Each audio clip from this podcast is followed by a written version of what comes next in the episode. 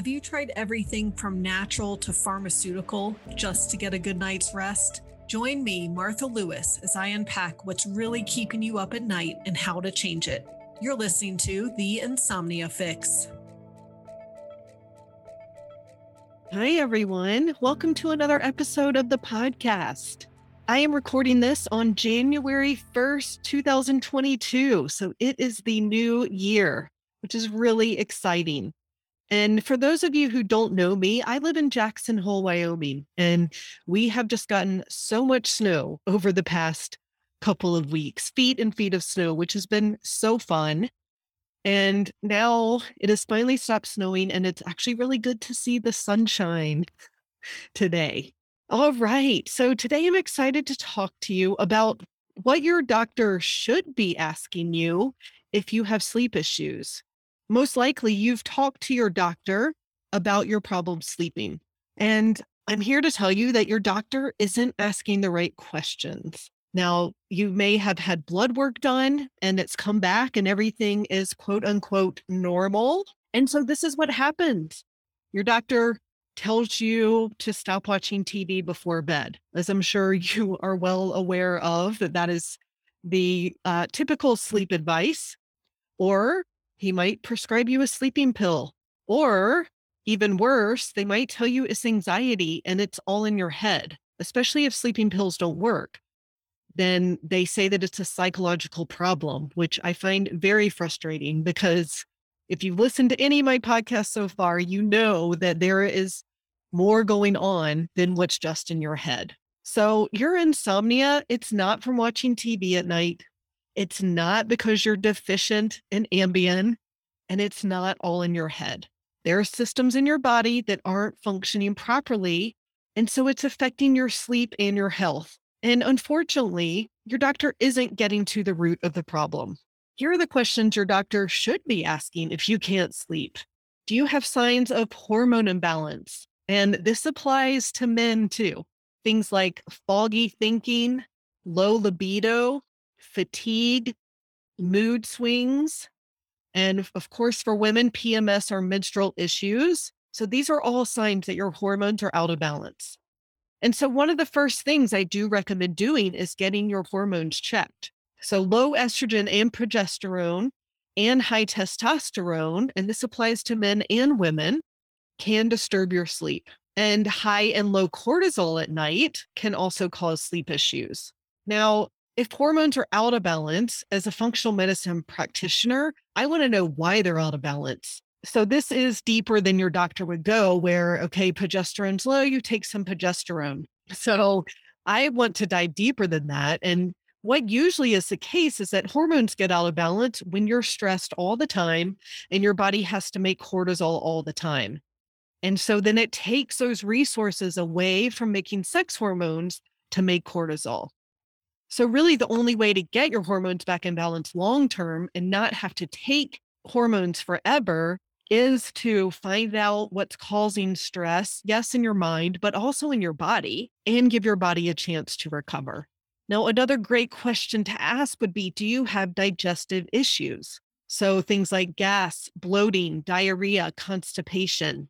If you have any of these symptoms, then your gut isn't healthy. And if your gut isn't healthy, then it can't make the neurotransmitters and some other nutrients that you need for good sleep.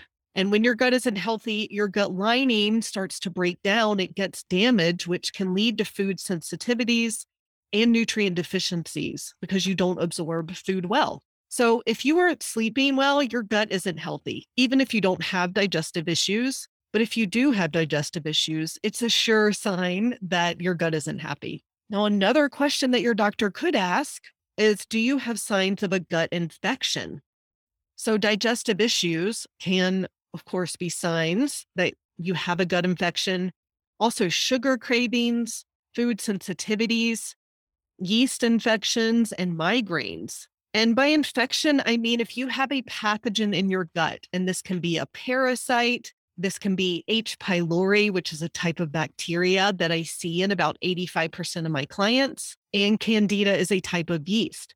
And all of those pathogens are most active at night. And so they cause a lot of inflammation, especially around 3 and 4 a.m., which causes your body to release cortisol to deal with that inflammation, which is going to wake you up.